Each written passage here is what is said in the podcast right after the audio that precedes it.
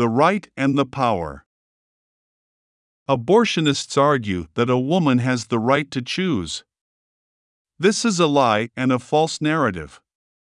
Women have the power to choose, they have control over their bodies.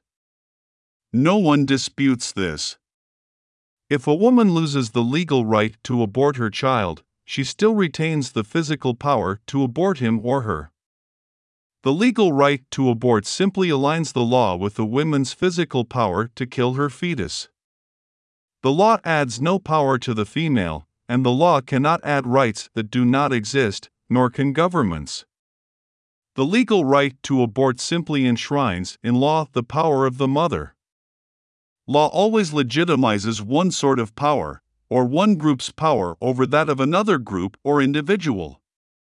The law does not and cannot create human rights nor natural rights as human law does not overcome natural law.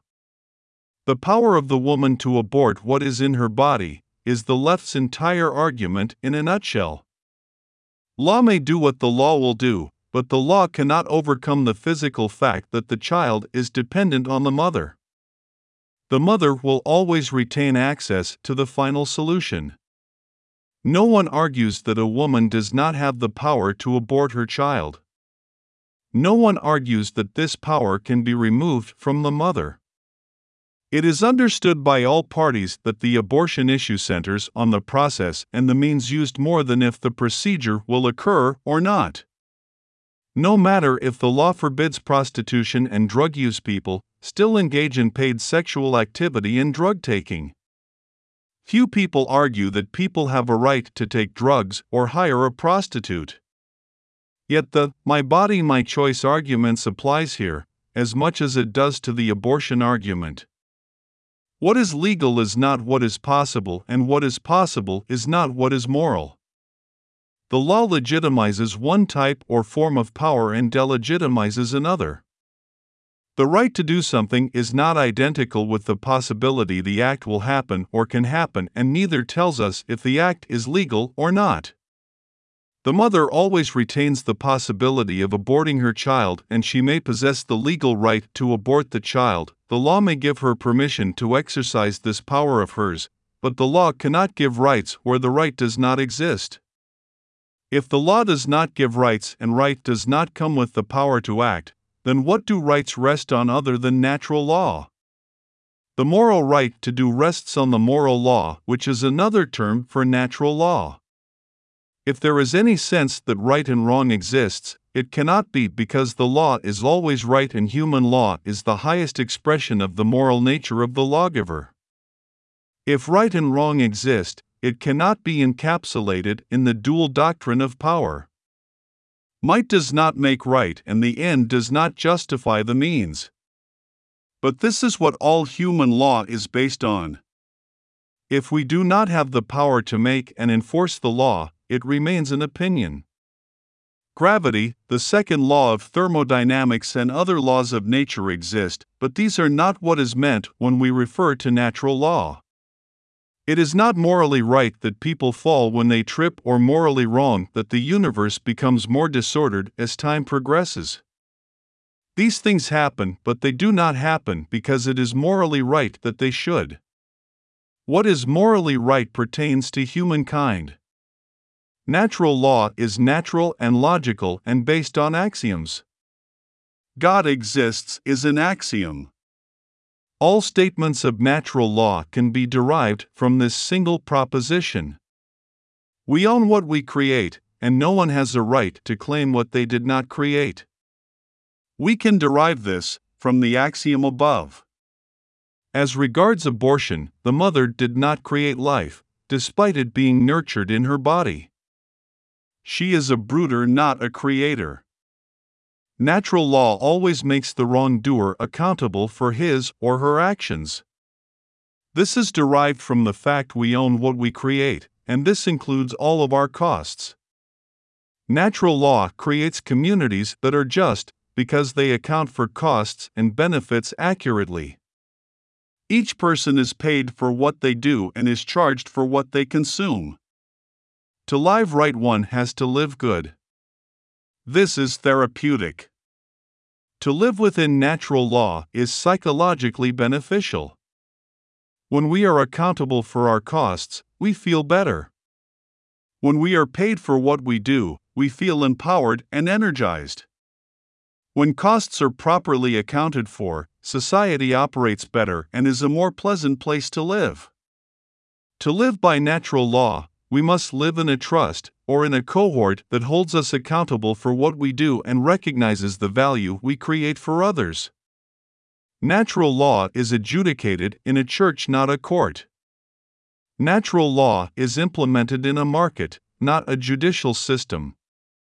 Natural markets are markets that operate according to the labor theory of value. Prices reflect the labor added to assets. Remember, no man created the natural world, and no man has a right to claim the natural world, or any part of it, as his own. Humans add value to assets to create equity. We do not create assets, and we have no claim on the value inherent in an asset. Natural markets properly allocate value to the creator of the value. God is entitled to his glory, and mankind is entitled to his portion. This type of accounting was never thought possible. Mankind claimed nature as his own, whether in the form of private ownership or in the form of a public trust. But we cannot create a stable system based on lies. Mankind cannot conflict with natural law and produce a resilient society. We cannot steal value that is created by another and think we have justice. It is not possible to produce community using methods that divide us, any more than one can create an airplane using a design that conflicts with the laws of aerodynamics. Natural law is the same as moral law, and moral law is a statement about what ought to be.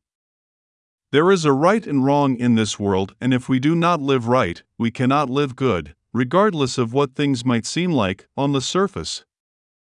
This is why the rich and famous may appear to be living the good life yet, as with so many in less desirable conditions, consume drugs.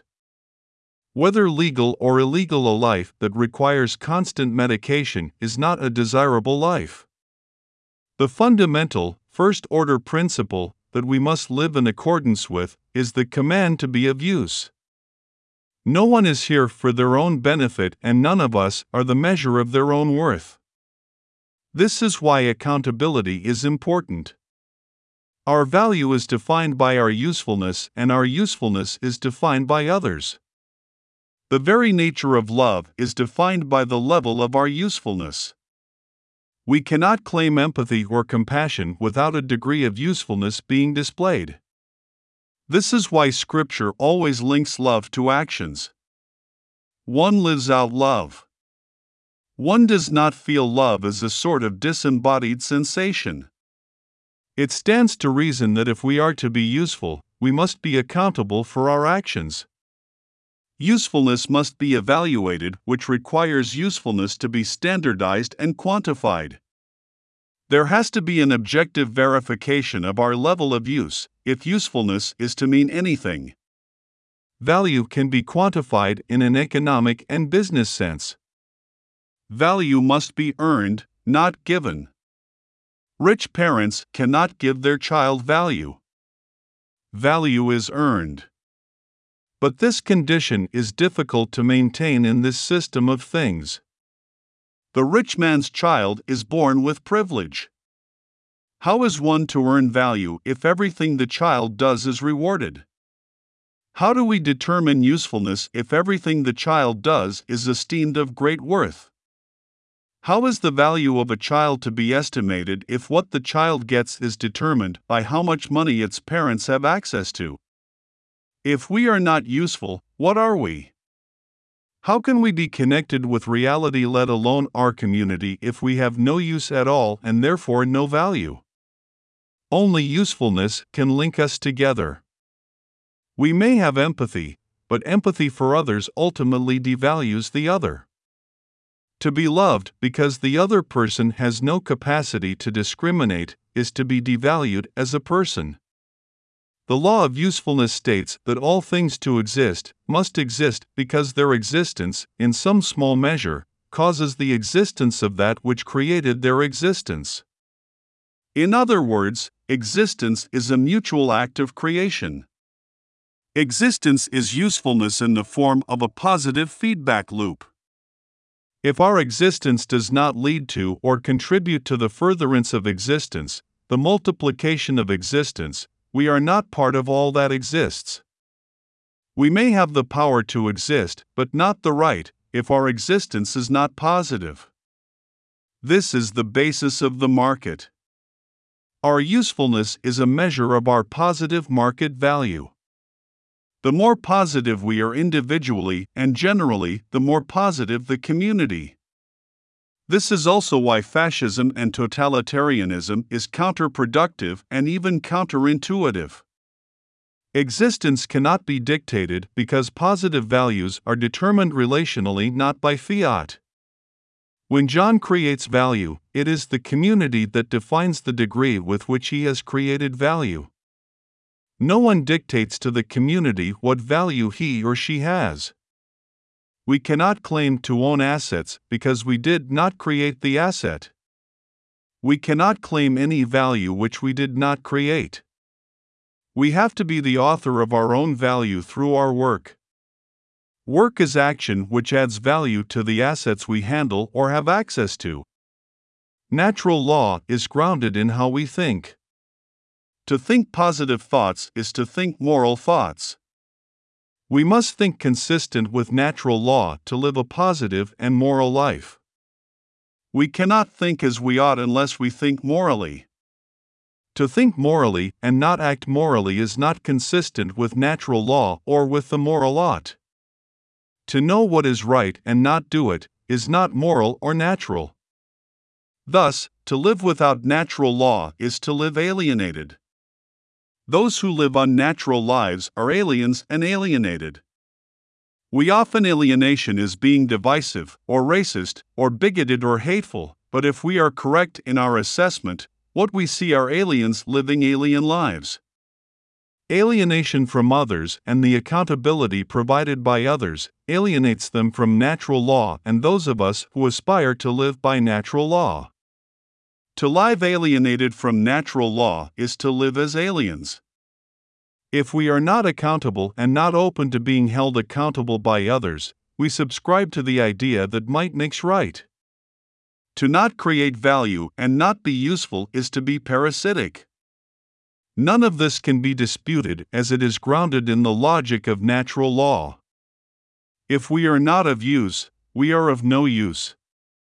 If we have no use, we have no value. There is no refuting the argument. Socialists do not live according to natural law because socialism does not permit accountability. Thus, liberals are aliens and ultimately socialists alienate themselves from decent persons and natural law. Alienation is an offense against nature and God.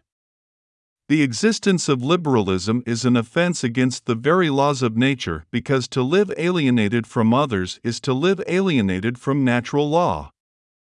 If one is of no use, one must live as a parasite. Parasites are not accountable for the costs they create. This is why they alienate themselves from the accountability of the market. Parasites as socialists live by means of their power to exploit the value created by those who live positive lives. If we live right, we do not live as parasites. If we are accountable, we must create value so as to be accountable for the costs we create. The only other option is to live as a fascist overpowering the right to take from them the value they created. This is not right, and it is not consistent with natural law, which is the law of usefulness. We must be of use, or we are of no use, and if we are of no use, we have no value. That is natural law.